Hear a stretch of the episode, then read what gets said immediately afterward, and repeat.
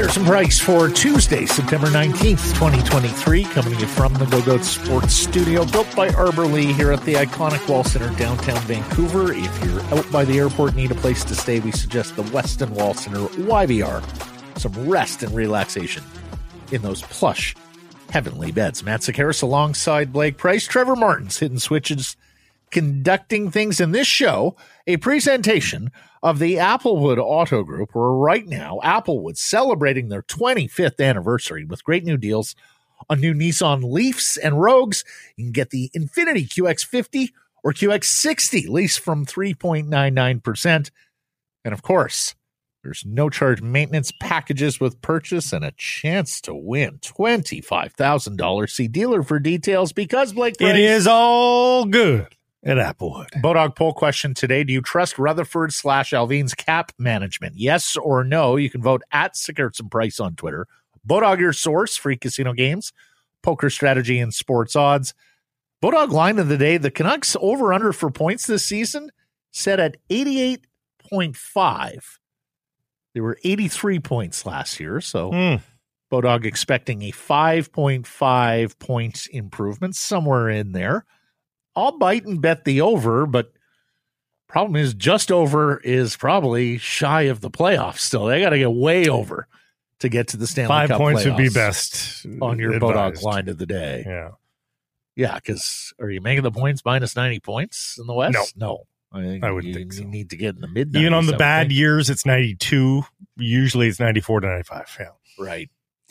Well, uh, we're asking the poll question today. Rick Dhaliwal's report yesterday that they are aggressively pursuing a trade to shed salary prior to training camp and, of course, prior to the preseason and the opening night roster getting set for that home opener, season opener on October 11th at Rogers Arena against the Edmonton Oilers. Here's what Cap Friendly had to say. Vancouver officially activated Tanner Pearson – off IR slash LTIR yesterday. This is significant because it means that he is no longer considered an LTI candidate and tentatively leaves the club 1.7 and change over the cap, even if they place Poolman on LTIR. The Canucks could still start the season cap compliant, but it would likely result in a roster with only 20 or 21 players. Of course, the maximum uh, allowable is 23. So the notion of starting the opening uh, the starting the season playing a few or a couple of roster spots short, not desirable, needless to say. And so, if we believe Dhaliwal, here they are trying to shop and move out salary for a second straight preseason. You may remember they made the Jason Dickinson deal last year from a position of weakness. From a position of weakness, yeah. costing them a second round pick and of course having to take on Riley Stillman, who was a colossal bust here, couldn't play.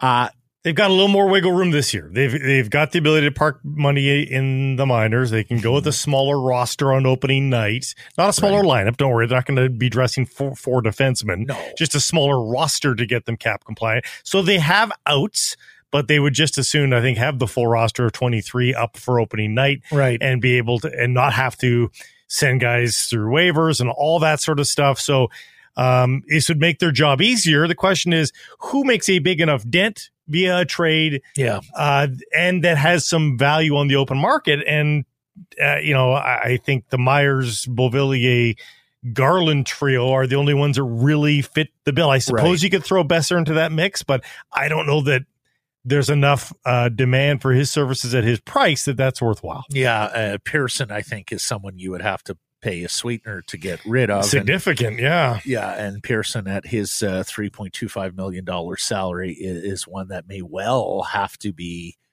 Well, two months into the season, if he's showing to be an NHL player again, I, I think that becomes a possibility. Mm-hmm.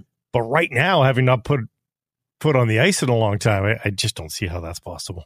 Yeah, and Look, I, I voted no on the poll question. Uh, this management group has not yet proven to me that they can manage the cap at an expert level. Uh, you, you take a look at it. They chose to extend JT Miller. They chose to trade for Philip Hronek. They chose to sign Ilya Mikheyev. And then this summer, Soucy, Cole, Blueger, Pius Suter. The irony here is Suter making 1. Point, uh, 1.6 million. That's roughly what they're over right now. If they had moved money out before adding Pius Suter, you might not be in this position. So we'll we'll see what they can do here. As we have talked about, it is not a particularly easy time to make a trade or move money out. A lot of teams will already say, "Hey, look, we've got tough training camp decisions."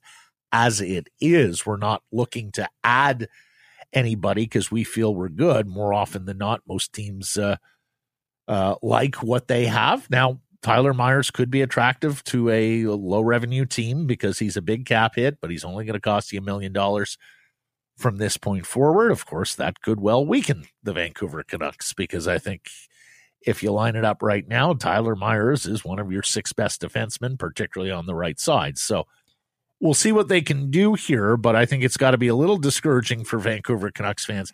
A year and a half out or a year and a half into this new management's tenure, and here we are for a second consecutive training camp looking to make a deal from a position of weakness to move money out you know, we felt like this cap mismanagement was left behind in the Jim Benning era. Alas, it persists through the Rutherford Allvin I'll, I'll, say this though, um, they did figure out the long term contract problem. Um, Ilya Mikheyev and Carson Soucy are the only non core players signed beyond next season. You know, there's a lot of money available, a lot of freedom of space coming here in short order. So they haven't all those deals that they struck, including the Pius Suter one that you you mentioned. At least they've curbed the long term contract that becomes an albatross. We know what they had to do with OEL, and keep in mind too, all these cap issues are with the the free pass here on the OEL contract. Remember, he's basically off the cap this season at just one hundred forty six thousand dollars. Comes back onto the cap next year at almost two point four. Um, so they were, you know, buying out OEL still didn't get them into a position no. where they well, can get. No, they, but that's because they went and immediately spent the money. Yeah, because they wanted Soucy, to Cole, yeah. Blueger, Suter. Yeah. So whatever you saved on OEL, you since recommitted, and I think that is part and parcel the problem here, is that but Jim Benning would have signed some of these guys to four year deals. Well, you just know he would have. Sure. No one's saying it's as bad as Benning. but what people are saying is some of the same threads continue, and that is that money burns a hole, a cap space burns a hole in their pocket. They're off spending it before they have accounted for the cap and how they have to set up their opening night roster. You have to believe, and I don't like pushing pain down the road continues to be a theme with the Vancouver Canucks and Canucks Sports and Entertainment. You have to believe, and I'll choose the word carefully here because I don't think they were hoping he couldn't play, but I think they were expecting that Tanner Pearson couldn't play this season. Right. But they should have all the medical information that's a miscalculation on their part. Yeah. If that's what went down, and and I'm like you, I looked at it and went, and I bet they felt like Pearson was going to be an LTIR candidate. And if he's an LTIR, they're cruising. They're but of totally course, fine. you know, there's two problems with that. You know, number one, it was a gamble and expectant, and it didn't work out. At least not the way that they envisioned. If this is the case, but secondly, you knew you had a player who was pissed off. Pissed mm-hmm. off at the medical treatment he got and was going to do everything in his power to get back and play. I mean, he talked months and months ago about how he just wanted to get his hand back and a chance to, you know, live a normal life. Yeah. But then he made progress and it became clear that, oh, yeah, like he's got a chance to resume his NHL career here. So, anyways, we'll see what they can do between now and I guess it's not a Canucks play on the second day of the NHL regular season. There are games on the Tuesday the 10th. So I believe we're looking at setting a roster October 8th, October 9th there. But you still have to be compliant for the opening day of the of NHL the season. So, yeah, yeah that's yeah. the 10th. So yeah. you got the 8th uh, hmm. or the 9th where this comes to pass. Canucks releasing their broadcast information for season 23 24. And lo and behold, Ray Ferraro is a part of it. He's going to work select regional games. Dave Tomlinson back in the chair as color analyst, this time on the TV side with John Shorthouse. Absolutely thrilled and delighted for Dave. We sort of knew this was coming after he resigned his post with the Seattle Kraken after a couple of years. And of course, if you're uh, old enough to remember, once upon a time, Dave served as the Canucks radio color analyst alongside well, several play-by-play guys. Uh, Baller, Shorty, Baller, Shorty, and then uh, probably Kenward, John Abbott. Hmm. So delighted for Dave, and uh, needless to say, Ray is the best color analyst in the business, and looking forward to his work on the television side. For those who don't know, Ray continues to work nationally for ESPN, and ESPN and TSN uh, have some common ownership and overlap, and so ESPN and TSN were not going to abide Ray being on national Sportsnet games because that's a competitor, of course, to TSN up here on the Canada side of things. So it's going to be regional games for Ray, which means he'll be seen in the province of British Columbia and no further on those games. And because the ESPN schedule tends to pick up after Christmas, we anticipate it's going to be some of the earlier Vancouver Canucks regional games yeah. Ray is a part of. I'll be interested to see how many it ends up being. Um, he's certainly got a little more free time in this current role than he did under his former TSN cocktail of uh, of responsibilities. Um, but I, I, like. I wonder if it could be as little as few as five games, as many as fifteen. I, I don't know. I'll be interested to see how it all pans out. Yep. And uh, of course, as we talked with John Shannon, excuse me, on Friday, there are a number of games in the schedule over the course of the year that are quote unquote floaters that are regionals that can be turned into nationals. Last year, Sportsnet decided to make a lot of those Edmonton Oiler games nationals and thus made available here in BC and across the country. And of course, the reason why Connor McDavid and Leon Draisaitl will see how much allure the Vancouver Canucks have in the eyes of programmers to be national games across the country this season. Training camp storing lines. I'm I'm doing a welcome out on this here in a minute or two, Blake, but I'm interested in what you what you'll be watching here when the main group gets together at the Save On Food Center in Victoria later this week. Well, I think it's impossible not to just wonder about attendance and who's going to be setting foot on the ice. So that leads you to Ilya Mikheyev. Um, and then ultimately, I, I think it's the young players and what inroads that they're able to make. And that's from the group that came out of Penticton, the Hirose McDonough level of young player to the Hoglander Podkolzin level of player as well. And not only who makes the team, that's just the rearranging of the chairs, but who's actually good? Like who actually is ready to play? Like being best of a bunch is one thing, but being NHL ready and NHL contributing is another thing. And I, I think I think we're ready for one of these guys to step up and be a contributor, be a dependable player that we don't have to worry about on a night to night basis and wonder if he's going to be sent down to Abbotsford anymore. Seize the brass ring, um, and even and and this is not to to say that I'm frustrated with McDonough. He's just arrived, but he is older. We can heap a little bit more expectation on the NCAA kids than we do the kid coming out of major junior. They are expected to be further along. So I want to see a battle and I want to see NHL level of talent. So I, I, I hope that one or two even do not disappoint in that regard. BC Lions got out of Saturday's game pretty good injury wise, which is a fantastic sign for them. And we've got, of course, we had the positivity going into that game, even that there's some guys around the corner that are Nick that, Absolutely. that won't be long on the shelf, uh, including wide receiver uh, Dominic Rhymes, including Bo Lokombo. They mm-hmm. feared it was a really bad rib injury, but it now sounds like Bo Lokombo has a much better chance of returning this year. Five games left for the Lions in the CFL regular season. They're off to Edmonton to play.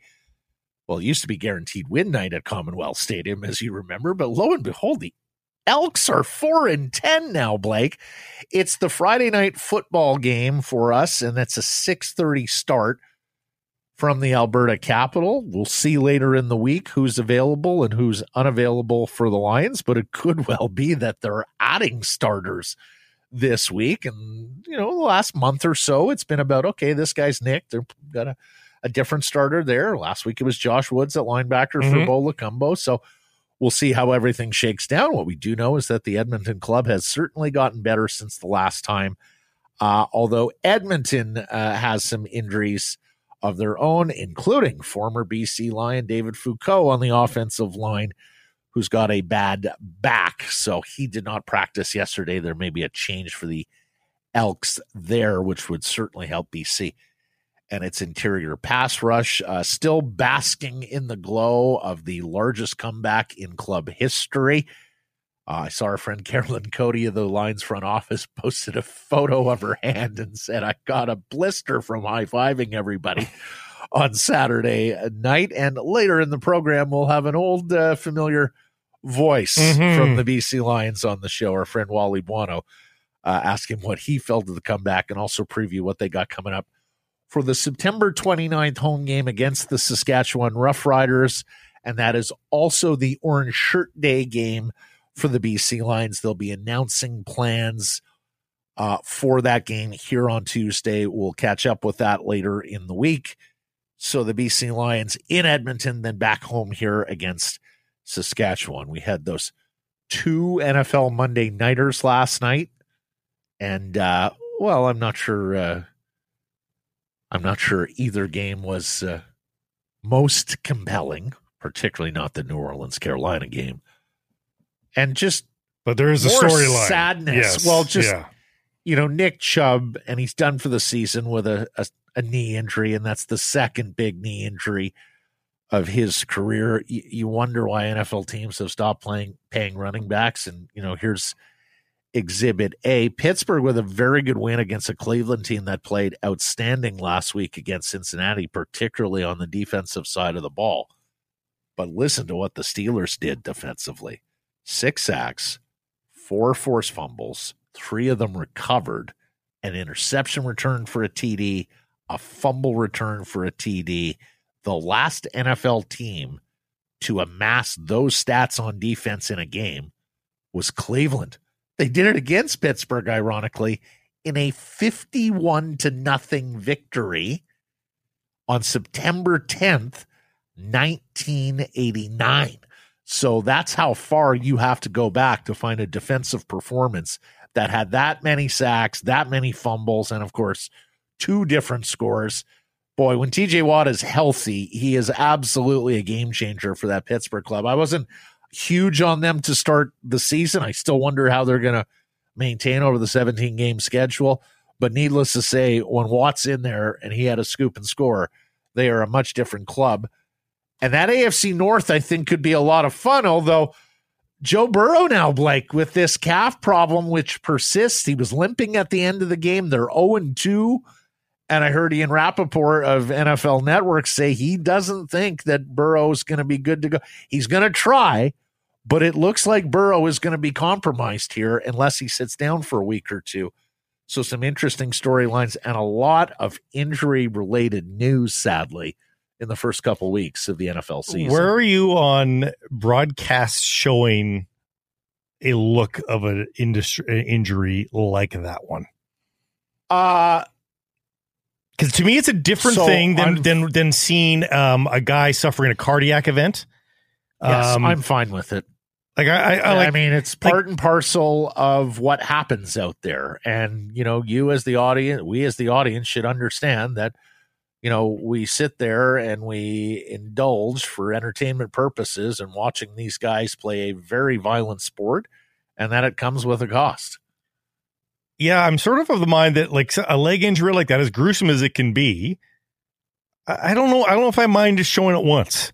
Uh, the cardiac event is different because it's life and death at that point. Now they did say they had to make sure it wasn't life and death for Nick Chubb last night because um, there's been arterial, incidents, yeah. arterial issues where you, you, can get to amputation and, and or even worse. Um, so they did check him out of the hospital and he was okay. But yeah, that sort of just struck me because people were like, "Oh, don't show it," and you know, d- don't pass it around. And like, it's it's it's uh, it's it's tough to look at, but it's it's a knee injury. Like it, it, it's it's not like he was about to be beheaded. I, I I think we can handle it. Blake, to this day, the most famous clip in the history of Monday Night Football might be Lawrence Taylor breaking, snapping Joe Theismann's yeah. leg. Yeah, yeah. And that was before things were high def. That was well, that was grainy that was image before TV. social media, where it gets right. shared the next day over and over again on, yeah. on personal accounts. I mean, so yeah, I, it's a very violent sport. Yeah. We should not forget that. There's a toll on the athletes who play it. Now, at this stage of the game, for the most part, they go in wide eyed, knowing what they're signing up for. Mm-hmm. Not sure that was always the case, but at this stage of the game, I think everybody recognizes if you're going to play professional football, you are putting your legs in serious jeopardy. You will likely be walking with a limp before your peers, and you may well also be affecting your brain. And it's funny because now I watch clips from practice and they're all wearing the big yeah, oversized, yeah. you know, spongy cushions for those line drills uh, because it's those tiny subconcussive blows on top of the huge hits, which we still see from time to time, although the league is doing a better job of getting that helmet to helmet play out outlawed. Uh, it's those subconcussive blows that the experts and the specialists – who look at brain activity tell us is not particularly great. So, you know, that's what the players are signing up for. That's what we as the audience need to understand and recognize as we sit there and watch them do this for our, ten- our entertainment purposes. Speaking of entertainment, I sure hope we get some tomorrow night in Houston. The Whitecaps against the Dynamo. And as we talked about yesterday, the Whitecaps, because they have a game in hand or two in the case of the Seattle Sounders, of the teams directly above them in MLS West, there's a world where they could be the number two seed when the playoffs get going. Now, big workload for the Caps here coming up. They win in Toronto on Saturday. They have this one in Houston before moving on to Real Salt Lake over the weekend the two teams directly below them in the standings Houston and Salt Lake. They've got a sitter versus Colorado to flip, finish off this seven game roadie. And that one, you might be like, oh, let's put the three points on the board. You'd you'd rather lose that one and win one of these, to be quite honest. Yeah, because nobody's getting. I mean, Colorado gains ground on you. So who cares? But you want to stop next two, yeah. and this is what I was going to ask you in terms of lineup and formation because ideally you let you want to be able to spare guys when you're playing the Wednesday Saturday. But you may just have to load up for these two games and then dress an inferior lineup against Colorado uh, tactically. Brian White wasn't a full participant at training yesterday, according to hard journalists. He was riding the bike. Andre Cubas was some light jogging. Adekugbe was back at training it was a light training day overall, so uh, I'm not too worried about White from that um, standpoint. Let's see what today brings. Haven't seen any any updates on what today's training looks like, but I, I do think I'm going to bet that a couple of the guys that are a little bit nicked are saved for the for the weekend. Um, the the thing is, the Caps now have depth where guys like Javane Brown are coming off the bench. Like Javane Brown, he's a Jamaican national teamer that has been pretty good for the Whitecaps. They may not have room for the in for him every single night anymore. So when guys like Brown are coming off the bench, um, when guys like Vite are coming off the bench, um, you can you can withstand a couple of injuries and you're still gonna be okay. The Caps actually made the uh, MLS top 10 power rankings in at number 10, one spot below Houston, who fell to number nine. And uh, frankly, I wonder if that's just underrating them a little bit. Uh, Junior Hoilett, the new addition, the Canadian international. He'll be available. He's not going to start. He's not going to start, but he'll he'll get a few minutes. Uh, by the way, speaking of weekly wrap ups, Gauld his tenth nomination to Team of the Week. Yes. You speak about recognition. Never mind the power rankings. MVP is an actual thing. I saw you tweet about this. I I hope Like, that he gets some due attention across the league. Yeah. Now there's great performances around Luciano Acosta and and and others, but I hope I hope Gauld is on the tip of everybody's tongue when all is said and done, especially considering he had a slow first couple of months to the season. Like he has mm-hmm. just been unabashedly one of the top three players in the league, and yes, that includes Messi. I think he's been one of the top three players in the league um, over the past three months. And um, it's a full slate of games tomorrow for MLS. And in fact, most of them, I think all but one actually, are interconference. So you don't have a lot of that, oh, rooting for the Eastern team over the Western team. Nashville plays uh, Sporting KC, but there are a lot of teams that are in the Caps neighborhood there on the MLS table that'll be facing off some against each other. So we'll see how everything shakes out. Mm-hmm tomorrow night and on Thursday talk about where the Caps stand after their result, whatever it may be in Houston, and all the other goings on in MLS. Seattle Mariners got off the schneid. They win in Oakland last night. Bryan Woo, the rookie pitcher, a gem against his hometown Oakland Athletics. And that's an important win for Seattle because A, it's against a horrible team. And we know that the Jays won two of three in Oakland a couple of weeks back. You got to take advantage of these games, and particularly when your two direct competitors in the AL West lose, which was the case for both Houston and Texas last night. And boy, now Texas is the team that's looking around going, uh oh, are we going to be able to right the ship? Seattle and Toronto have taken turns with that mantle here already. Rangers and M's now tied for the final wildcard spot in the American League with identical records 82 and 68. They're a game and a half back of the Houston Astros for the lead. We talked about the, the wild. We talked about the wild schedule of the Jays: sweep win, sweep loss, sweep win. Yeah. Rangers got that four game sweep win of the Jays and have lost the next oh, four oh, games like wild swings. And the Blue Jays start a series at the stadium in the Bronx against the Yankees, who are in the rare position of playing spoiler. Looks, looks good on them. Yes. Uh I understand the Vancouver Canadians had quite a party at the Roxy. No, did they? Saturday night. Okay. Well, I mean, they went to the hockey know, bar. It's a classic Vancouver establishment. I'm sure a lot of those players were on their best behavior. Of mm-hmm. course, they often play night games. So I'm sure there were a few who were stepping in there for the first time. And of course, most of them now have dispersed and gone back to their homes. So they uh, left Vancouver on quite a high note with a heck of a with a heck of a party at the Roxy. Congratulations to all of them again. I played golf with Andy Dunn yesterday. He was still beaming from winning another Northwest League championship at the Nat on Saturday night.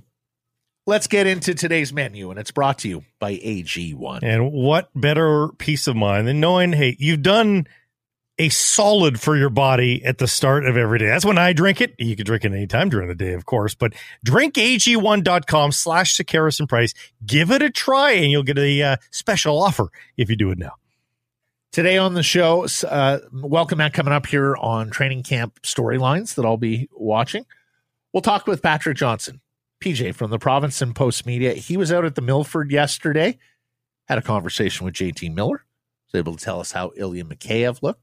We talk about camp storylines. We talk about this Dhaliwal report of looking to make a trade. We talk about the pipeline, including the guys who emerge and Vancouver beats Edmonton at the Young Stars Classic finale yesterday at Penticton in the Okanagan South Okanagan Event Center. Uh, we'll get to some hashtags, the best and worst of Twitter, including some mea culpas on the Mike Babcock affair, plus a uh, former, former NBA player and social media star who is pushing to save winning time, the series about the Los Angeles Lakers, starring John C. Reilly. Wally Buono is going to join. There's a very special auction that's going on right now with Make a Wish Canada, an opportunity to watch a game in the stands with the most successful football professional this country has ever produced. And Wally Buono can safely say he has not ever watched a game from the stands at BC Place. He's been in the Lions executive box as a GM and as an invited guest. He's, of course, seen plenty of games from the sidelines. But as we know with Wally Blake, he's going to converse with you, he's going to engage with you. He will. And so that whoever this lucky bidder is, the winning bid, is going to get an opportunity to watch that September 29th game against the Riders with Wally. He would never outwardly question what's happening out on the field, I don't think. But I think you would just get some moans, perhaps, like some, oh, oh no. Well, I, oh, no. I mean, I think he's going to take. Uh, I think he's going to take this group, and and uh, the winner gets two tickets here, and and, and basically take take them through the okay, third and one from this spot. Here's what the coach has got to think. How's the punter looked? How's the push from the offensive line look? Are you okay turning the ball over in this part of the field? Is that an absolute no go? I would like to think he's going to take you through all the strategic decisions that a head coach has to make in 20 seconds, right? If that, Mhm. because the play clock's running.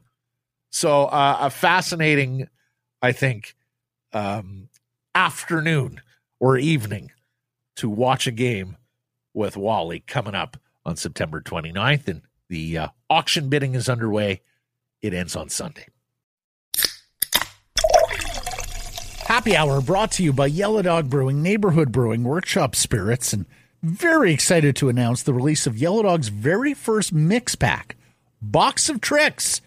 Choose between the classic Play Dead IPA, the award winning Rough West Coast IPA, and two brand new beers Growl Extra Pale Ale and Tug of War New Zealand IPA, hitting the shelves on Tuesday, November 7th. And at the end of a busy workday, treat yourself to a Yellow Dog neighborhood or workshop spirit. no matter what you're buying, folks, when you're out in the world looking for this, that, and the other, I think you want to support businesses that you feel good about supporting. You can feel good about supporting the Applewood Auto Group. Uh, they've made the car business and communities around them a whole lot better with their work in the community. Go and find out why it is indeed all good at Applewood. Visit them online anytime at applewood.ca. Let's get into it. I don't know if it was malicious. Probably not. But I do know it was another WTF moment. My question to ownership would be was it worth it? And the architect, and I use that term loosely, given there wasn't much architecture, more finger painting with this team. It's like the running of the Bulls in Pamplona. You know someone is going to get hurt. That's what you all need to understand here, right now. Plenty of storylines at Vancouver Canucks training camp, which begins Thursday in Victoria. Here's what we'll be watching. Number one for me is Ilya Mikheyev. How healthy is he? Will he be participating in full or in a limited capacity? He's eight months off the knee surgery. The big picture is whether he's good to go on opening night on October 11th. Oh, and, and is he himself, or is he still the Okay. is he still the Mikheyev that we saw, which mm-hmm. is not quite the. Do you agree with me, though? He's the biggest Yeah, I think so. here. He's the biggest curiosity for sure. Yeah. yeah. Number two, top six wingers. If Mikheyev is healthy, I think the group is reasonably set. Mikheyev, Beauvillier, Boeser, Kuzmenko. To me, the questions are who plays with Elias Pettersson and who plays on the JT Miller line. And of course, as we've talked about in the past, Boeser kind of demands a particular winger on the other flank. Somebody who's got some speed and defensive acumen, because that's not his game, and that points you to Mikheyev, but also somebody who can play with the puck a little bit. So I think it's Mikheyev and Boeser, if I had to guess, with Kuzmenko and Beauvillier, but who knows? And of course, some of that's going to depend on Mikheyev's health. The other parts may well to be determined by who the preference is. And, and For just Elias Pettersson. perfor- performance of Garland and and Boeser in the preseason as a whole. Like You think Garland has upward mobility if Mikheyev's healthy? He'd have to have a fabulous preseason, but Yeah. is it impossible? No. top four defense. Now, both these newcomers, Carson Soucy and Ian Cole, can play the right side. So who's it going to be? And will that guy be Quinn Hughes' new partner? I think so. But is it possible they play Hughes with Hronek or start that as a pairing? We'll see.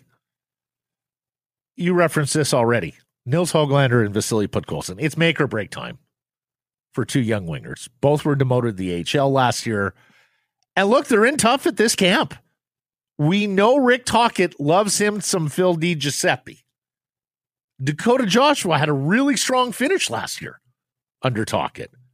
Tanner Pearson's healthy. And Teddy Blueger added in free agency, which could push Nils Aman to the wing. Right? So it is a competitive camp for Hoglander and Podkolzin. And particularly since you can send either of these guys down without waivers, right? Hoglander is just shy of the threshold. So we'll see. Are they NHLers out of the chute? Or are they AHLers? And they have to make that decision with the big picture in mind on Hoglander because the moment they start to use him, right, he does have to. And they waivers. also have to make that decision with what we previously talked about the cap implications. Yeah. Hogland, Hoglander's on 1.1 now. It's entirely variable, but if he's on the big club, you've got to account for him. You and again, it could be a roster shy of 23 because of the cap consideration. If you're going to crown Nils Hoglander on opening night, you're basically saying to the entire organization and the player, you are a full time National Hockey right. League player now or we don't like you and we don't care if we lose you on waivers, I guess. Nah, I but, don't think it's but, there yet. But, but, that's not the opening night right sentiment. Backup goaltender, Arturs Silovs versus Spencer Martin. Now, Silovs, of course, coming off that outstanding world championships, and Martin coming off a terrible year. Silovs needs to play. So is he going to shuttle between Abbotsford and Vancouver? And how much can they trust Spencer Martin, if at all? Third pair left side defense long list of contenders. We have mentioned this in the past. Christian Wolanin, Matt Irwin, the newcomer, Akito Hirose, Guillaume Brisebois, Jack Rathbone. Who emerges? Who's there on opening night in uniform? And then fourth line center. I think you're you're looking at Blueger versus Åman here. Does the loser slide over to the wing, or is that your 13th forward? So that's seven, and there are more storylines if you so choose looking at the Vancouver Canucks in season 23 24. That's welcome Matt for today. We invite your feedback. Feedback channels as follows on email live at sekeresandprice.com. You can text 778 402 9680 is the Great Clips text message inbox on Twitter at Matt Sekeres at Price.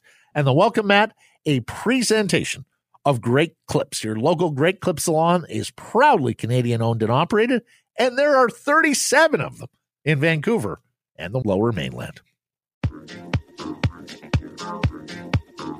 Sekeres Price from Wall Center and a presentation of Applewood Auto Group. Celebrating their 25th anniversary here in the month of September. So uh, this month is getting on. Don't linger. Head down to the Richmond Auto Mall. Maybe check out Applewood Mitsubishi and take the Outlander for a test drive. You can check out all the fabulous features that I've told you about in my experience with the Outlander already. And uh, all vehicle purchases come with a no charge maintenance package worth uh, almost 2500 bucks. And if you take one for a test drive, you could win $25,000. So why not check it out? It's all good at Applewood. Bodog poll question. Do you trust Rutherford Allvin's cap management? Yes or no? You can vote at Sekeres and Price on Twitter. Bodog, your source Free casino games, poker strategy, and sports odds. And after that amazing comeback win Saturday, the lines are plus 175 to reach the Grey Cup. And of course, they got a lot closer to a West Division final at BC Place with that win in the Winnipeg loss. So go ahead, worth a punt on your Bodog line of the day. Here he is from the Province and Post Media, Mr. Patrick Johnston. How are you? I'm great. Milford yesterday. You know, yeah. it all feels like it's happening. What did you learn at the Milford yesterday? Tell us about your experiences. Well, I'm guessing that I'm not on JT Miller's hit list. Oh, because because you got he, time. Uh, I got time. Had a little chat with him. Talked about his golf game, and he says, I mean, he says his golf game gets worse over the summer because he's getting more prepared for the season. And uh, as I noted in the story, he acknowledged it himself. He is now 30. He knows how hard it is to. He has looked and seen the challenge of staying at the top of your game in your 30s. It is a big focus. And of course, and I mentioned, and of course, the team has made a big commitment to you. And he goes, obviously. Wait So, a second. yeah. So his game gets worse during the summer. Like, so does he play in Because season? he's- late Look, summer, late well, summer. oh, oh, late late summer. summer. So he starts like you know, as I of noted, course, you know, they're, they're played- off in April, as Yeah. we all know. Yes. So. Well, and that was his. He made the joke. He said, obviously, we would like to have a shorter off season. So his point is, is that his game was terrible. It's crap. He said. I said it was in the dumps. But he's like, he was perfect. He's like, that's a good sign. He's, he's, this, I'm like, so the spin is that's a good sign. He goes, yes, exactly. Well, and I imagine he was still one of the better Canucks there uh, yesterday. I'm sure. He, I without a doubt. I, I, yeah, I, I know. Like he is without a doubt, the, certainly the most passionate golfer on the team. No shock, and but also the best because he tried to Well, qualify that's for the U.S. it. Open. Like even trying to qualify for the U.S. Open puts you into a tier that is uh, above your your your Yeah. typical amateur. Uh, I, I dare any yeah. Vancouver Canuck player to like look over and like accuse him of a rule violation during a round and just see what JT Miller's reaction might be. yeah, let's hope his drive exactly. didn't hit any power lines yesterday, Blake. Must be replayed for those that missed yesterday. Uh, What you saw. I don't know. Listen, Well, also, discussed this it other note- yesterday. We're moving on. Yeah. We're moving on. I saw Ilya Mikheyev walking around. Is that what you were trying to say? Yes. Yeah, He's Mikheyev, I mean, me. no shock. He's been skating. Uh, I, you know, I did put in the request, and then I'm like, eh, and so I didn't talk to him, but I saw him wandering around. As far as I know, played golf. I mean, the Russians generally say they're terrible at it. They don't even know what they're doing. Um, one of the more fun stories I did last year was early on in the year when the team was had their sort of team get together in Vegas and they went golfing, and uh, the analysis on the Kuzmenko Podkolzin swings was quite Yeah. thrilling. I don't get this though, because there there would have been a time in Russian history, the Soviet era, when of course golf was a game for the bourgeois, not proletariat. But now, like you know, like Russia's a very divided society in terms of not part of wealth the culture. distribution. I would think that the hockey players are playing with the oligarchs. Have you have you ever No, seen a European tour like pro like I've- from I've- Russia? It doesn't Honestly, happen. I've no- never. never. I, I can't No. even. I could not name you a single Russian pro golfer if they No. even exist. in history. Exactly. No, no, I can't. Yeah. See, I, I still have I still follow Goldie on Instagram, so I get to see sort of the day. Even though, of course, Instagram's supposed to be banned over there, but Goldie still posts. I mean, they all still post, but Goldie still posts. And Goldie's sort of recreation time, I, I believe he got married, seems to involve him going to like amusement parks and a lot of sauna time with the boys. Ah. So Not golf. uh, yeah. no golf. Yeah. So that that's my yeah that's my extensive research into sort of the the interests of Russian hockey players. I mean, Kuzi likes travel. He told us all that. You know, that's what he does. Right. So Well, before we lose leave Mikheyev, I mean, what, like, if, what what are your uh, what are your odds on him setting foot on opening day at, at camp this week? well, you know, I think as I noted, when was that? Two weeks ago. Um, you know, I talked to Dan Milstein as well, and and I went back and looked at the course of the conversations. Mhm. And if you go back and look at it, this the surgery was like February second, and even then they all said him and Allvin said it'll be we expect it'll be eight months for a full recovery, and then someone tagged in, oh, and that means he'll be ready for training camp. And I, I I'm actually kind of kicked myself because I didn't fact check that at the time. I just kind of wrote it and didn't think about when eight months actually is. And eight months would be like October second. So, and then I brought this up with Milstein, and I noted that I said, "Listen, eight months, as you guys said, would actually be." He goes, "Yeah, exactly." So I think, you know, basically, yeah, there's two games in preseason after that. I think their feeling is it's more important to be, you know, playing in the season than be playing. In tra- I mean, I guess, but uh, it, we have seen enough. And Quinn Hughes, for instance, brought it up yesterday. Being ready to go at training camp is way better than being ready to go at some point during the season, right? Like Quinn Quinn noted, he said, "Listen, in the end, I had to change the way I prepare because I got hurt two years in a row and I wasn't good for the first 10, 12 games of the season, and the team was terrible." And he felt that, you know, I mean, he is the captain, obviously, but even as a player, then he, you know, he felt that he wasn't contributing. He, you know, in the moment was denying, but in hindsight, he said, "Yes, I wasn't at my best, and it was because I, in the end, my preparation, I had, I need to find a new way to prepare for this. If he's five to seven days behind, I, I think you're going to be okay. I think you get a lot of practice time. You get a couple of preseason games in. I, I think that's okay. But if he misses the entirety of the preseason, yeah, you are immediately on your heels now to start the season for at least for that player. And and he's an important player in that he's again the only guy on the team with back you up speed. I think really. So it's it's an important player. Yeah, and, and that was a comment our uh, our friend Cam Charron, now at the Pittsburgh Penguins, but last year a free agent and able to talk media types. Mm-hmm. You know, that was something he noted as someone who had watched Ilya Mikheyev for his entire NHL career to that point uh, in Toronto. And he said you just never saw him use his wheels the way he would use them in Toronto. And that's why he's like, I, he's not 100%. He called it yeah. very early on. And yeah, so that the point is, you know, obviously coming back from an ACL injury, and you know, we we have the history from almost 30 year, years ago with Pavel Bure, and it took him a whole season really to get back to himself.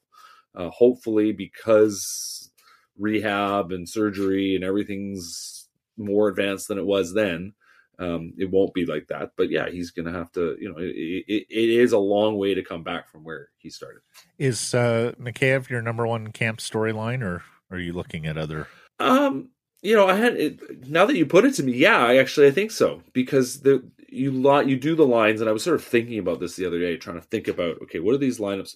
Doing the lineup, how do you get to your, you know, can you get to a, a, a roster on opening night that uh, doesn't have you in LTIR? Because ideally, that's what you'd like to be um, or at least at the very max, right? Like the maximum, so that whatever you do, you're going to shuffle all of Tucker Poolman, or you know, there are different things to consider. I mean, you would like to start the season not in LTIR, so you can start accruing some money because you believe you're going to be a playoff team, and maybe you can add some wiggle room as the season goes along. Obviously, this would involve trading Tyler Myers and getting rid of at least half his cap hit. Um, but t- yeah, uh, to me, you're right. Mikheyev, you know that because he sets all the lines. There's all these other choices they'll have to make if he's not ready to go, then you know, hello Nils Hoglander, hello Vasily Podkolzin. Those two are, I think, are my second uh, storyline. Looking at whether one or both. I mean, I assume one will make the team, but is there a role for both? Uh, where where are their games at? How are they going to be used? Could Aidan McDonough supplant one of those two guys? Well, long shot, but is it possible? I, I don't think it's impossible. I think the fact that Hoglander, I mean, Hoglander isn't like a, a elite fast skater, but the way he plays mm-hmm. is a is a quick, aggressive game, which is not McDonough's forte. McDonough's great in the corners, he's great board on the boards, great hands around the net, um, and certainly a bigger body than Hoglander, and and so you can see what kind of player, at minimum, the Canucks think he'll be in the NHL. Uh, but is a different player, and it's that tena- tenacious forecheck you know, that we saw. I think, as I said, in April in in the Calder Cup playoffs, like he was pretty much the best player on the ice, and he was very focused in on what he had to do, which was get on the puck, cause trouble, and then essentially make some smart plays with the puck and, and help his teammates find goals. Um, so, you know, can he translate that back into into the NHL and be a bit more like the player we thought maybe he was progressing towards when he was a rookie? Uh, and then Podkolzin, obviously, I mean, the, the, the talent level we know. Um, can he put together? Can he be a consistent player? Um, and and so can he fi- force his way into a role, uh, a full time role in in this training camp? That's I think my second one. And then the third one is just how the defense core shakes out. Mm-hmm. Um, you know, who is going to play with Quinn Hughes?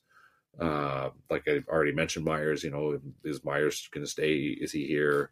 Um, and uh, you know, who? How do you sort of shake out the bottom end of the order of of you know who's your seventh, eighth defenseman? Who you're going to have to waive? What happens with Jett Woo? Jett Woo needs waivers. You know, um, it's a big pile of interesting sort of roster management questions. I think. Uh, if I had to ask you of the four young stars who played NHL games last year, Hirose, McWard, McDonough, Raty, who's going to play the most NHL right. games this year? Your answer would be? Um, I think it's Hirose. I agree. Yeah, I think Raty. I mean, the, do you think he's got Raty, a shot to be in the opening night lineup, or is that a bridge too far for you? I think it's a bridge too far. I think you, you just look at how the the the um the center position shakes out, the money that's committed to guys. I mean, I think he could easily overhaul Nils Åman, but is or who would you rather have as your 13 forward right now? You know, do you want Raty just playing in the AHL and being primed and get ready Probably, to go, yeah. or do you want Åman as your guy who's here? Yeah, you know, rattling around. Yeah. The, yeah. rattling exactly. Rattling around is a great, great expression for that. Um, so uh, yeah, if you were just going on pure sort of ability, you know, certainly there's a way for him to fight, push his way over Åman, but I don't, I don't think that makes sense in terms of how you actually. Also, when you consider who's on opening roster. night, McDavid backing up Hirose and stuff like probably. well, that too. Yeah, yeah. exactly. Well, yeah, but- exactly. yeah. Yeah. I mean, there's good guys every night, but that's yeah, I don't. I don't. best player. In I the don't league. think Hirose. I don't think Hirose because there's also there's a bit of the waivers element. I think they're you know not that they're necessarily terrified of losing these guys, but you know there is a reason.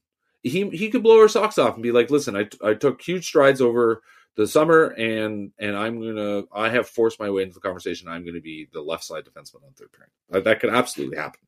Um, I just I'm just I'm not sure. Just given the sort of ad- additional transitions you need to make from college hockey. You know, he had a good run at the end of the year, but like there's just it's the lessons from I think our the previous regime was, you know, the don't rush your guys. And these guys the current regime does not seem inclined to rush their guys, that they really want to give them some time in the AHL. Um and you know, McWard is exactly that. I think McDonough is exactly that. Uh, so so uh, Ratu is close, and so is Hirose. But I think they, you know, like I said with Ratu, Ratu, I think it more, makes more sense to start the, season down in Abbotsford, and I think Hirose just on sort of sake of numbers, uh, unless he does something astounding, Yeah. will be Um, as for Connor McDavid, whether it's Akito Hirose or Christian Wolanin or Oh. Yeah. Matt Irwin or Yeah. Guillaume Brisebois, you or Jack Rathbone, you don't have a lot of great options. No. So let's, No, I mean Matt Irwin. Let's be clear. you know, uh, like if you know, he's Matt Irwin on played six with your yeah. third pair, Yeah, you've got a problem no matter who is manning that third To- pair. totally true. And in fact, that may be true of 31 teams around the NHL. That if your third pair is on the ice with 97, watch out. But but we do know that coaches love to default to veterans on opening night. Oh, yeah, that's what They I mean, right? that. Yeah. yeah. Yeah, knows how to play. You know, like Matt Irwin, Irwin played 60 games for the Capitals last year. I, you know, in talking to Matt Irwin, I don't think he signed here expecting to play 60 games in the NHL, but I, you know, I think he he sees himself in that seven eight role where he's going to play 40 games, and and you know, he's a guy that's reliable and steady and is a good good at good character and good attitude and If he finds himself on the ice with Connor McDavid, I don't think he advances past center uh, on that particular. but no one shift. does but no, No, one He, does he may just go and be a second goaltender. Yes, Yeah. yes. Yeah. Just get your physical matter Yeah. in front of the scoring Yeah. zone. You can't Exactly. turn the corner if Yeah, I'm already exactly. around the corner, right? Exactly. I'm just going to go Yeah. over here and Yeah, help yeah, yeah. Thatcher yeah, yeah, Archer's yeah. out. Yeah.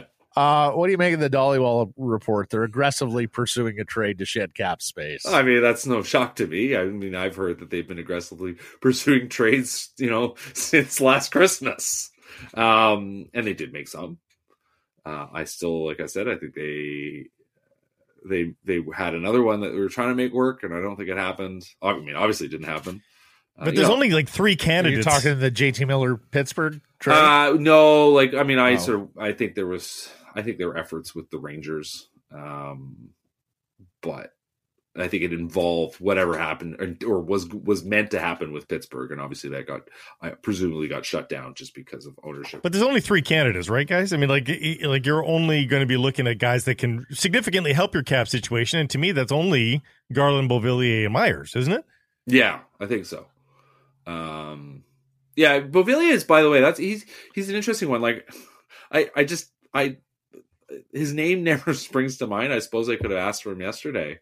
Um, He's a forgotten He's man. a bit of a yeah. forgotten Pearson man. would be the uh, Pearson, Pearson, but I think player. I mean I I I just don't Given the see it. I just don't see it. And, I, and Yeah. like I said, I think if you if, if No, there's any roster move that's likely, I think it could be that he ends up in Abbotsford to start the year, just so you can buy Yeah. yourself a million dollars in cap space and to see if he can play. Um, Yeah. Yeah. But I'm not. You know, I still I, you can build a roster without doing that. That's the other thing is that there are ways to make these things work, but something has to happen. Uh, there, I, I, I, and so whether that, yeah, sure. I'm. I mean, they've been trying to trade Tyler Myers for a year and a half. Um, yeah, sure. You're trying to make something happen. So I wouldn't be surprised if they make something happen. Is it going to be the best value trade? Probably not at this point because it's this is a buyer's market at this time of year in general. Teams are trying to get rid of players that they can't fit on their cap, you know, and they're dealing with problems of their own making a lot of the time. Um, so yeah, I, I was not surprised to see Rick say that, and uh, I, I I will. I'm I'm not exactly holding my breath for something imminent either. A Myers trade would be done if it was going to be done, wouldn't it? I mean, they, they've had weeks and months to talk about it with somebody else, and knowing the circumstances would change in September the fifteenth. And if it's not done now, I I don't know why it would. I mean, I suppose there's things like, well, we really need to see if so and so really is ready to go. You know, he's our plan. He's a plan B for somebody. Yeah. I suppose. But yeah, you're right. Like he's a million dollar salary for the season now, right? Like like mm. he's not. He brings a cap hit. If you're a team that cares about cap hit in, in one way or another, there's still the question there. Um, Trade protection, which messes it up but, a little uh, bit, yeah, exactly. Okay. And uh, but you know he can you you retain half the salary. You cleared half. You know you probably do a lot just in that alone, increasing his value. Um, mm-hmm you know, I was talking to a couple of people that say, yeah, like there is a way to trade Myers. Like there is absolutely no doubt that people out there would be intrigued. For instance, if he were a three three million dollar cap hit versus the same. But you may be less of a team. Like he is a he is an initial defense. Yeah, that's the thing. So that's the yeah, thing. I think uh, you know I don't. The fact that they're trying to move him, I think, is a statement about both the cap reality and you know how they rank him in the hierarchy of the players they have. And uh, he's a player that at the end of the day they clearly have estimated they can do without uh, if if if they were able to trade him. So um, and that's I mean that is the reality of managing any roster at any any time in hockey history. It's not about cap at that point. It's like what does this player bring to the table? And um, you know he's been a good defender on the rush. He's struggled often. He had a rough, terrible year last year for the most part defending in zone. Um, and he doesn't his he once had offensive game and that that to me is the thing that sort of most stands out is that there's just no there's no real sort of uh there's no oomph to his offense anymore which is no which and, and you wonder if some of the interested teams in Myers are teams that he can block a trade to. Well, that's it. Lastly, yeah. and very, yeah. lastly, and very uh, quickly, uh, Mr. Ferraro, Ferraro was part of the uh, yeah. broadcast group going forward. We got that announcement from the Canucks. Yeah, as, as, select games. I mean, I mean, I think the you know, I think we'd all heard a ratio something like 80-20, You know, that he'll be in serve for twenty percent of the games that work around his national ESPN schedule. I imagine a lot of home, you know, home games. Um, right. Well, I, I don't believe he can do the national Rogers. Sorry, games. I meant no. working yeah. around the ESPN national right. games. That's what his schedule and the Rogers national right. games. Right, exactly. Yes. Yeah, so, so there's yeah, a couple yeah, of work. He'll do regional games at home. Um, yeah. You know, so there's what 20%, you know, like that means what 15 home games mm-hmm. or something. And I think um, it's earlier rather than later, probably too, because his schedule generally picks up yeah, in the exactly. second half of the season right, too. So right, yeah, yeah, yeah, yeah exactly. Marvelous stuff, yeah. Patrick. Thank you for this. Until next Tuesday. Absolutely, boys. See you later.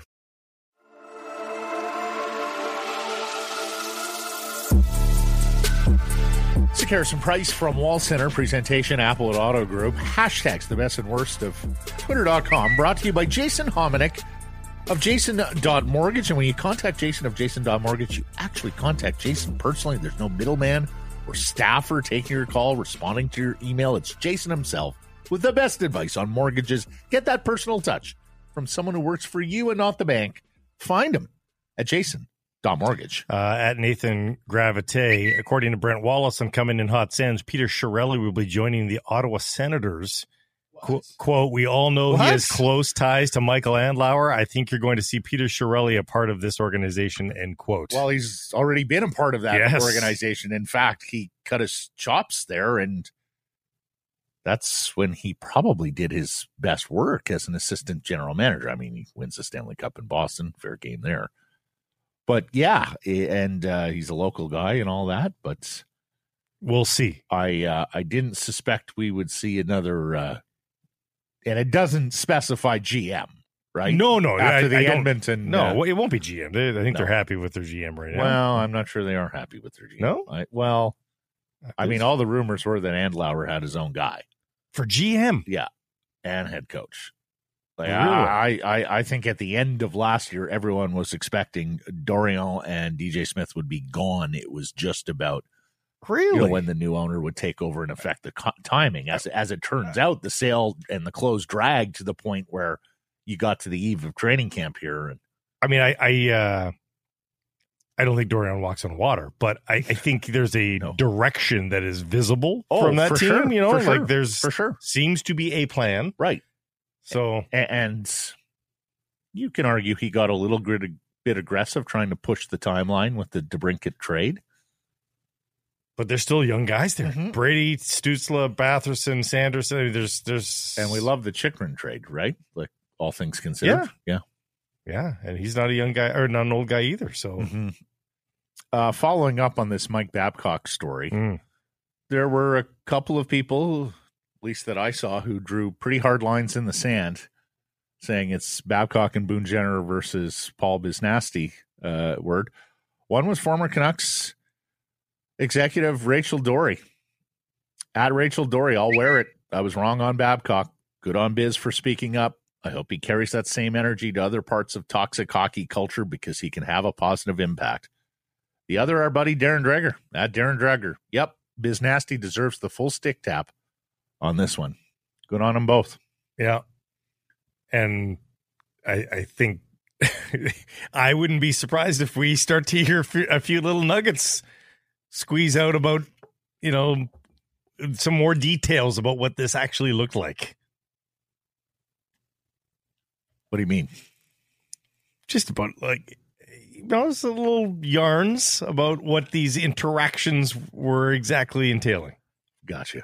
What do you think of man? Well, I just I couldn't help but notice the phrasing there in a Spittin' Chiclets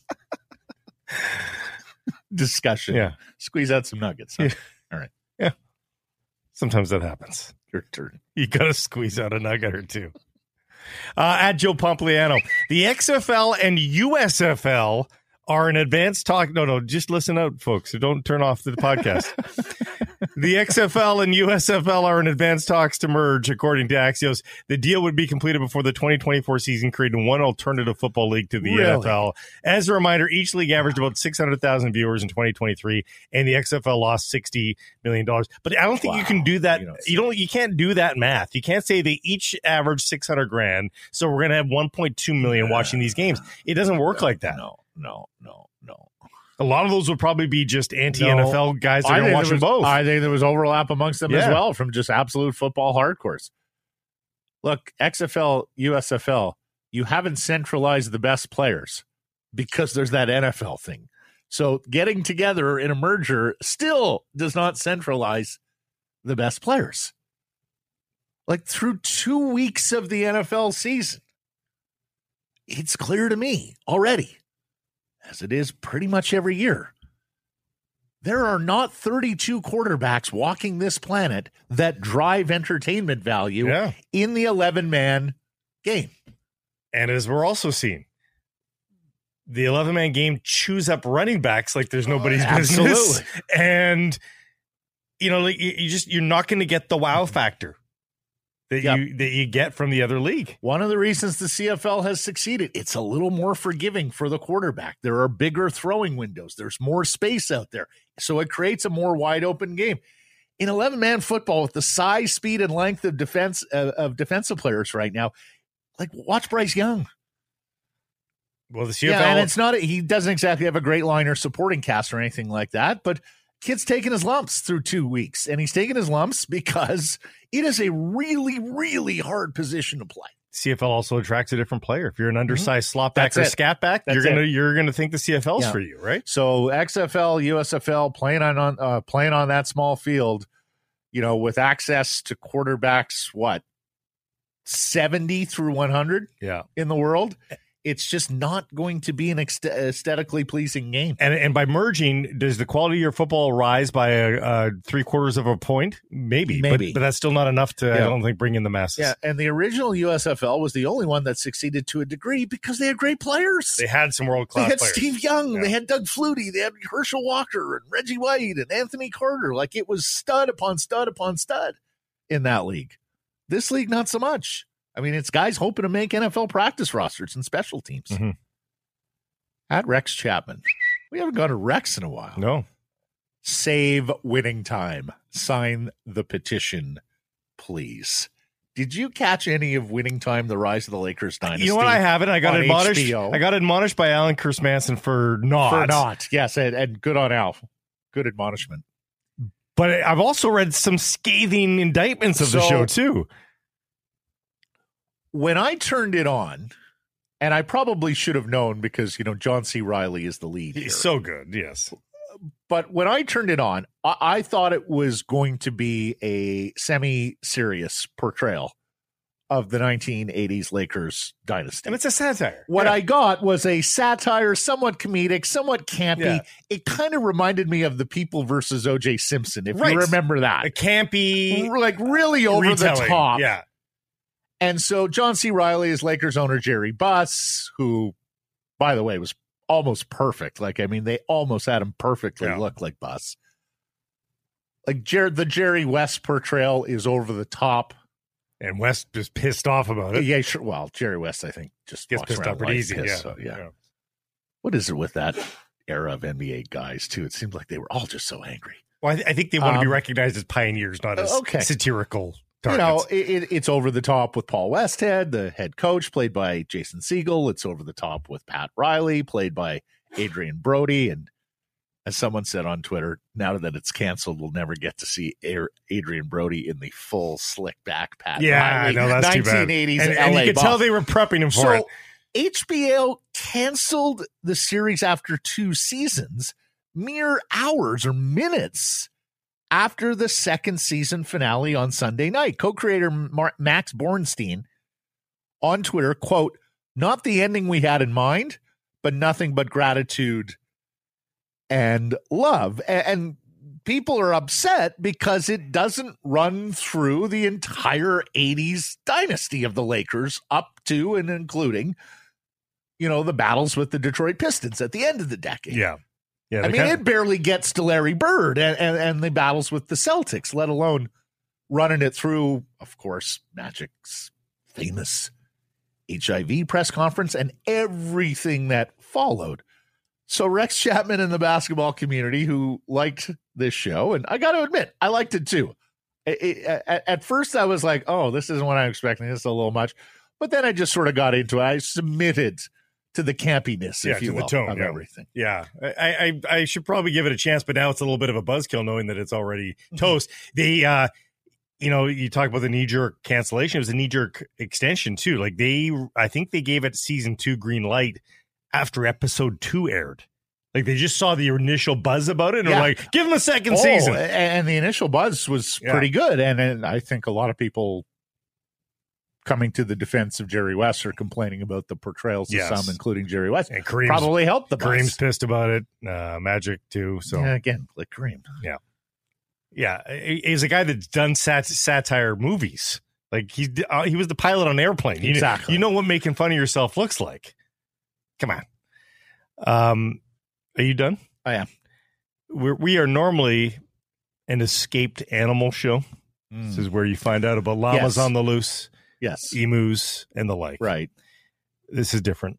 At Flight Radar 24, the U.S. military is searching for a missing F 35B in South Carolina after the pilot ejected yesterday and the jet kept flying.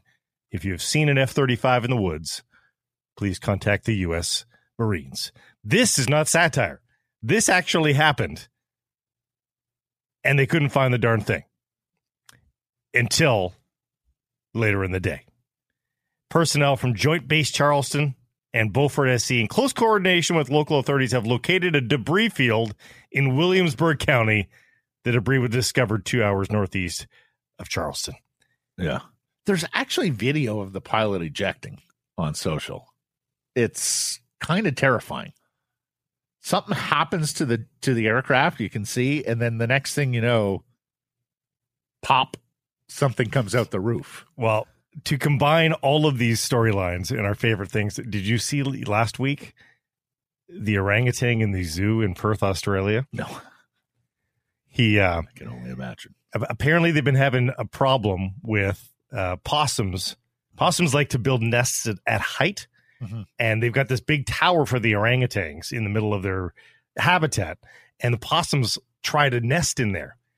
Only the orangutans are having none, none no, of it. no, I wouldn't imagine. And so, so. the orangutan was chasing this possum around. It went back up to the nest in the tower. The orangutan climbed up there in three seconds, reached in, and threw a Dan Marino like spiral of the possum into a habitat like two over, and all on video. You can see this possum flying through the air. courtesy of the orangutan. Okay, I have homework to do. As you say, orangutan, awesome. It's a lot. That's hashtags for today.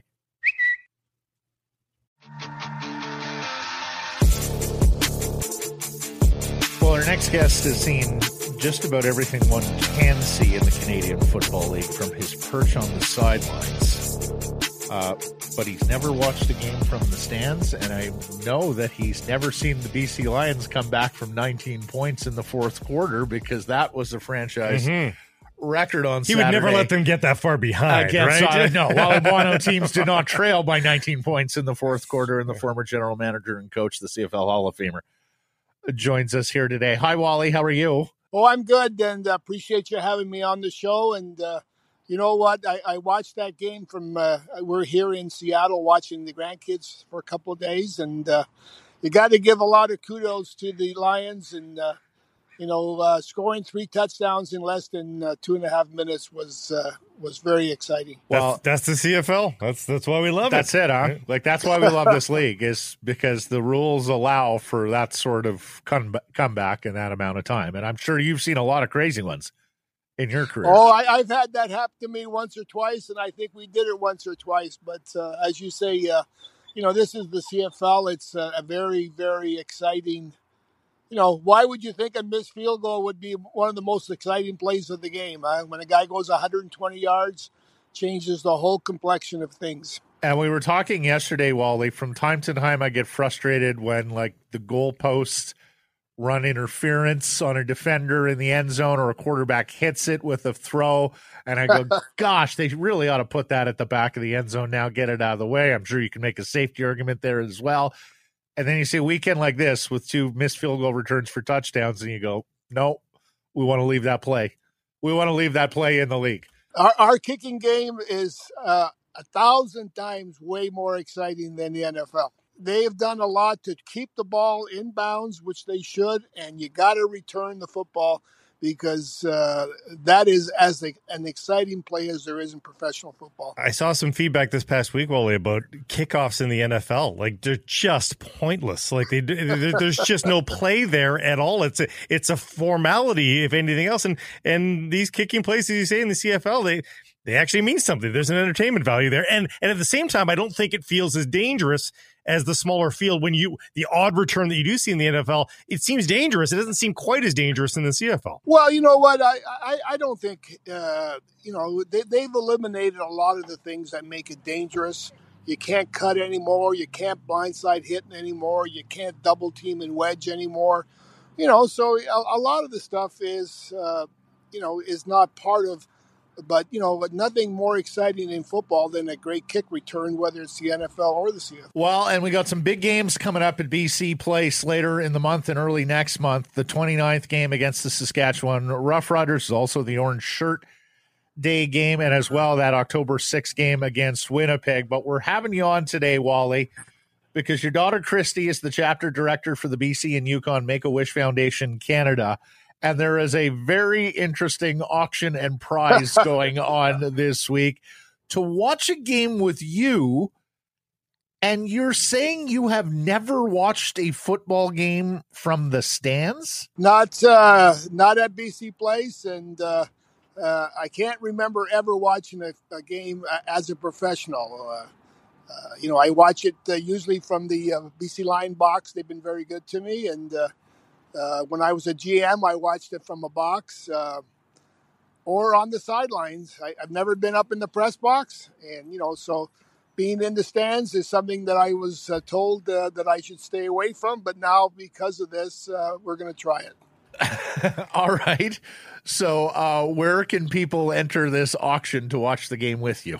Well, again, I, I'm not exactly sure of all the uh, uh, technical stuff, but uh, from my understanding, uh, there's two ways you can uh, you can donate at uh, Makeawish.ca slash Wally, or That's you it. could get it, it on the bidding, and uh, the highest bidder uh, gets to sit with Christy and I, and we can uh, talk about the game, do the pregame sideline stuff where you watch all the uh, athletes warm up, and then you know they get a couple of uh, nice uh, uh, uh, jerseys and uh, you know those kind of things just to make it a very special time. I know you're health conscious now, but nachos, uh, hot dog, you think you'll imbibe like a fan uh, when you're in the stands?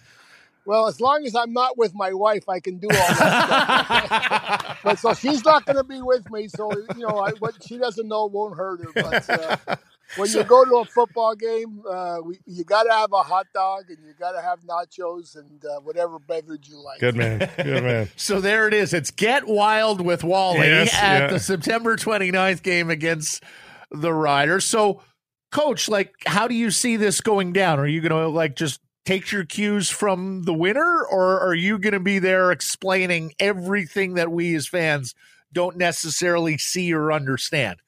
In a football. Well, a couple game. of things. One, you know, all the money that's raised that goes to Make a Wish. I want to make sure that's clear, right? Yes, sir. Okay, because uh, these are uh, uh, great things that are doing for the these families and these kids. As far as the, the experience, it's just, hey, let's go watch a game together and. Uh, you have any questions? You have any things that you don't understand? Uh, you want some insight? Uh, you know, all those things like like watching a game on TV. My wife says I'm a way better coach than I used to. all right, this is the September 29th game against the Riders. Uh, the winning bid is going to get two tickets, two sideline passes, two signed Wally Buono jerseys. 100% of the proceeds are going to the support of Make a Wish Foundation. Canada. There are 600 kids in BC on the wait list. There are 4,000 across Canada waiting for their wish. www.makeawish.ca slash Wally. And you have until Sunday night, this Sunday, September 24th, to get your bids in. But, you know, here's the thing Make a Wish could use your support with or without the bidding here. So if you can find it in your heart. And Wally, I know uh, you've talked openly about your childhood in the past and what was lacking and I know you're a big supporter of Make a Wish and helping kids out. Uh, so thank you for all you continue to do in our community. Well, appreciate it, and uh, yeah, I know since Christy's gotten involved, uh, we've done a number of things. Uh, we've been to uh, the interior, went to Kelowna to hand out a wish and be part of a, a, big dinner that raised well over forty thousand uh, dollars. I'm going to my son's restaurant on Sunday the 24th because he's hosting a, a, dinner for Make a Wish Foundation. You know, just little things to get the community involved because uh, you know these kids and these families. This does so much to help them to deal with what they're going through and that's Buono Osteria in uh, Gibsons, right on the water. It's uh, such a popular spot. I couldn't get a table last oh, time. I was. Did, you didn't pull the. You, no, you, didn't pull the, you don't I, know I, who I, am. Did, no, no, I did not reach out to Chris. And Matt, you can't. Don't drop my name because for sure you won't get a table. okay, just make sure you don't second guess Coach Campbell with this fan and the winning bid against the Riders, right? Because that could create news. Oh no, no, I, I, I never, I never, I never second guess the coaches. You know why? Because um, on that sideline, you got to make that decision. You got to make it quick, and you know the game sometimes determines what you do. So, uh, you know, everybody has to make up uh, what they do, and they got to live by it. Great hearing your voice again, Coach. Thanks for the time. All the best. Thanks, Wally. Yeah. Again, thank you very much, guys, for doing this. I appreciate it. More than welcome, sir.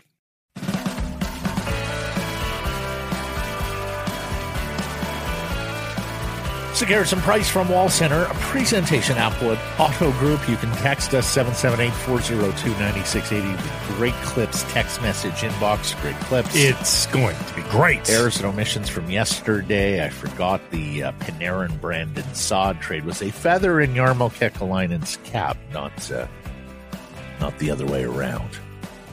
Saad was traded so quickly there a couple of times got confused. Didn't he go, didn't he go back and forth from Chicago? Well, yeah, he he Chicago traded him. Yeah. And then you'll remember the famous story. Jonathan Toews, Patrick Kane went to Stan Bowman and said, Hey, we need him back. We need him back. Like, we like yeah. his profile, blah, blah, blah. And sure enough, Bowman obliged and, and reacquired him at the cost of Artemi Panarin, who was coming off a pretty good rookie year.